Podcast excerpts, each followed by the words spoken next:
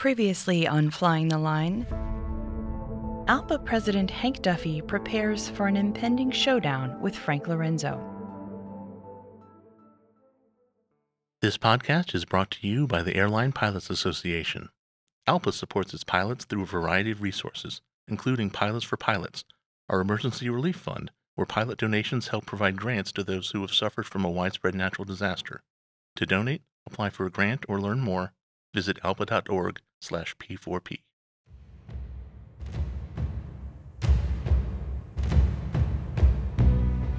Welcome to the Flying the Line podcast, a look into the past of the Airline Pilots Association, abridged from the book Flying the Line, Volume 2 by George E. Hopkins. Chapter 14, The Continental Strike, ALPA's Dark Night of the Soul, Part 1. In June 1992, the Senate failed to end a Republican filibuster to block passage of a law that, if enacted, would have protected workers against being permanently replaced during a strike. George Bush had vowed to veto it in any case, but 36 GOP senators saved him the trouble by talking the law to death, even though it would have exempted employers who agreed to arbitration. Because professional airline pilots had recently suffered permanent replacement during their Lorenzo Wars at Continental and Eastern, ALPA lobbied strongly for a political solution to this problem. As former ALPA President Dave Benke knew, politics matter, particularly in a fight. ALPA got into a real fight with Frank Lorenzo in 1983. For the 1,000 Continental pilots who stuck it out to the bitter end, a friend in the White House might have made a difference. National Airlines pilots had Harry Truman in 1948. The Southern pilots had John F. Kennedy in 1963, but the Continental pilots would have no such luck with Ronald Reagan. Being permanently replaced has always been the single greatest fear of any union member during a strike. The Railway Labor Act of 1926 and the Pilots' Amendment to it in 1936 provided the legal framework that limited, but did not entirely eliminate, the possibility of permanent replacement. Political times unfriendly to labor, such as the Reagan-Bush years, greatly increased the likelihood of this most devastating of strike outcomes. That's why Democrats friendly to organized labor in 1992 sought to pass a law to protect future workers against what Frank Lorenzo had done to his pilots. The Continental strike began in a flurry of confusion. On the union side, nobody was ready for it or knew what to do. Continental's pilots had to immediately shift gears from thinking about how to make their airline work to carefully considering how to make it stop. For these ALPA members, it was a wrenching transition. Continental's pilots took terrific losses in the early going while they sorted out their internal problems, then rallied only to suffer crushing reverses in the courts. Following the Bill Disco decision of February 1984, which we will discuss in Part 2, only the hardcore Continental pilots held out against Lorenzo. If the result wasn't total defeat, it clearly wasn't victory either.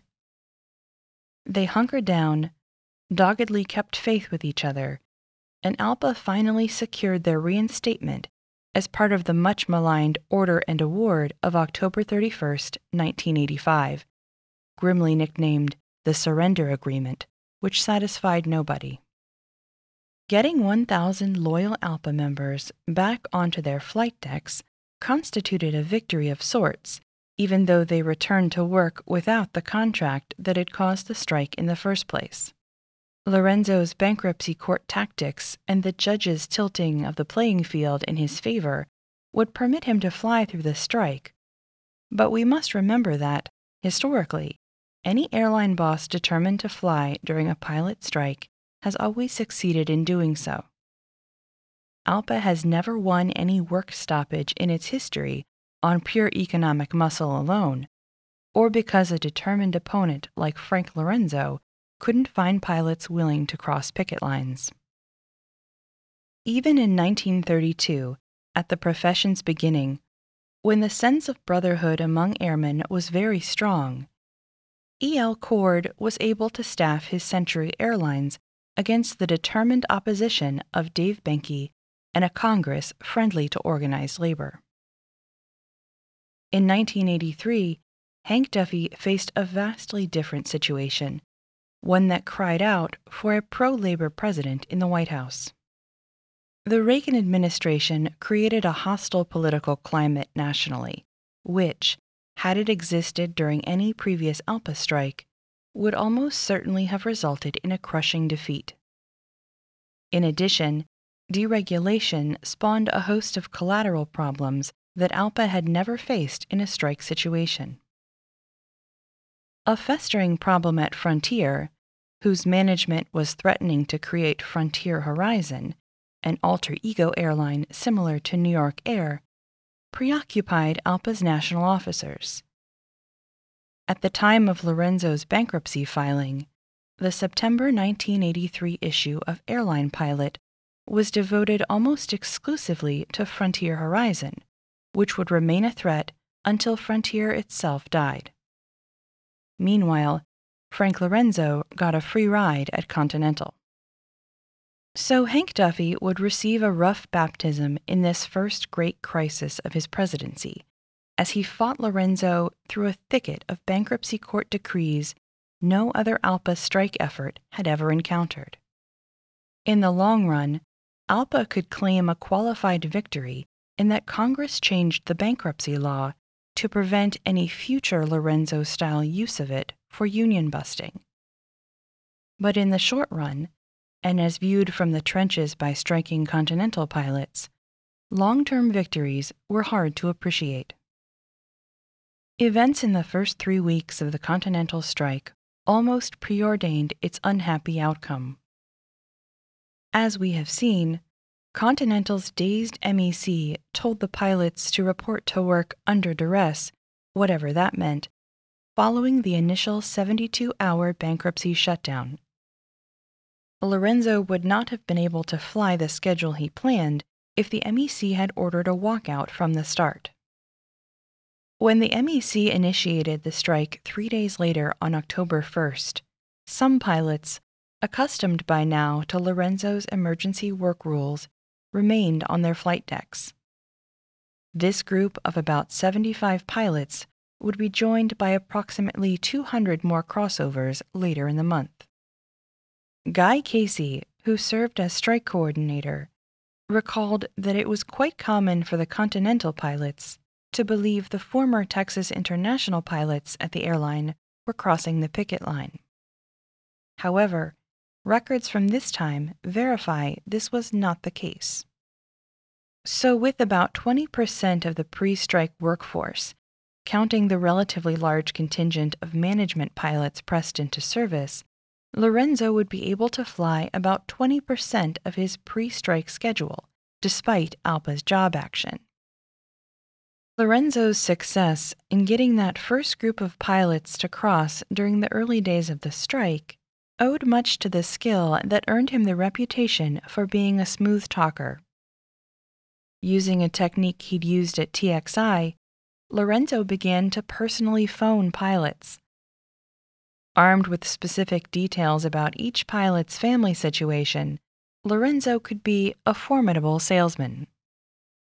Rather than make threats, Lorenzo's most effective tactic was to project a sense of concern, an earnestness that he really needed each pilot. Lorenzo had an undeniable gift for this kind of persuasion, as do all good salesmen. He also had sources that allowed him to target certain pilots, those with expensive toys, boats, second homes, and divorces, with these phone calls. It was devastatingly effective. Lorenzo's verbal magic even persuaded one member of Continental's MEC to cross. But there can be no doubt about the importance of those first few strikers Lorenzo personally convinced to cross the line. there was a vast difference between pilots who crossed the picket line in October and those who succumbed to sheer hopelessness many months later. After the Bill Disco decision, it became apparent that Lorenzo would be able to sustain his operation with the full approval of the federal courts. If the Continental strikers had been able to hold those first critical 300 pilots on their side of the picket line in October, Lorenzo almost certainly would have capitulated. For 3 nervous weeks, he trembled on the edge of defeat. He didn't have enough management pilots to fly his projected schedule for more than a few days, and the sheer logistics of requalification meant that he couldn't get enough of the 400 Continental off-the-street new hires onto his flight decks in time to save the situation. In any case, Lorenzo didn't advertise for permanent replacement new hires until November.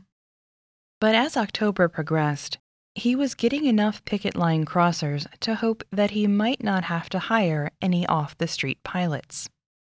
When it looked like ALPA's lines were going to hold, Lorenzo would find pilots elsewhere, but he would have lost without those October picket line crossers, particularly a group of 110 who crossed during the third weekend of the strike, when the MEC seemed to be in turmoil owing to the recall of MEC Chair Larry Baxter. As Lorenzo's skeleton pilot force nearly ran up against the maximum FAA-imposed flight time limits, and a shutdown loomed during the closing days of the month, he grew desperate. Proof of Lorenzo's desperation lay in his uncharacteristic willingness to resume serious negotiations in late October. Once Lorenzo had survived that first month, and realized he could tap into the reservoir of unemployed pilots who would cross ALPA's pickets without hesitation, negotiations became a sham. By November, the second month of the strike, only a hard, remorseless struggle remained. Although the conventional wisdom holds that after the first month the decks were stacked against the Continental pilots, they were not without weapons, and they made a good fight of it. The courts provided a promising avenue of attack. Because of Lorenzo's use of the bankruptcy laws, ALPA had standing as a litigant. Continental's pilots were creditors under the bankruptcy rules because Lorenzo owed them money for unpaid salaries and unfunded pensions. Furthermore, there was always the possibility that he would lose, that a judge would disallow cancellation of union contracts under the bankruptcy code. Eventually, these court actions would not turn out well for ALPA, but they did force Lorenzo into court-ordered negotiations that would bring about the Order and Award settlement of 1985. But for many months to come, nobody could be sure of the outcome of these legal actions, so the war had to continue as if they didn't exist. Keep in mind that there were 4,000 pilots available. Hank Duffy noted that, among them, Braniff pilots were eager to fly again. When Braniff emerged from bankruptcy in March 1984, it did so under a new ALPA contract, with pay and working conditions many striking Continental pilots thought equivalent to Lorenzo's. News of this new Braniff contract came almost simultaneously with the Bill Disco decision, angering many weary Continental pilots who were wavering as their strike settled into its 6th month. Duffy's first involvement with Braniff was signing their contract. He debated whether to do this, finally deciding to endorse it. ALPA held out for the boilerplate terminology and the standard seniority and grievance clauses, but the union wasn't going to secure anything that cost money.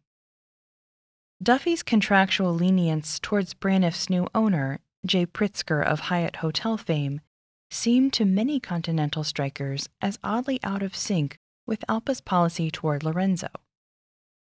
Of course, the great difference between the new Braniff contract and the conditions Lorenzo offered was that the Pritzkers negotiated with ALPA, whereas Lorenzo imposed his terms unilaterally. Duffy hoped that once Braniff was on its feet financially, the B-scale contract he signed could be upgraded. As it turned out, he was right, although in 1989, immediately after agreeing to the industry standard contract that the first agreement was intended to procure, the airline once again filed for bankruptcy. So it all came to nothing, but that lay in the future. For the moment, the Continental pilot's view from the trenches lacked this foresight, and the substandard Braniff contract produced considerable grumbling on the picket line and an increased willingness to cross it. 2nd time on Flying the Line, Continental pilots receive strike benefits followed by a change in leadership. Thank you for listening.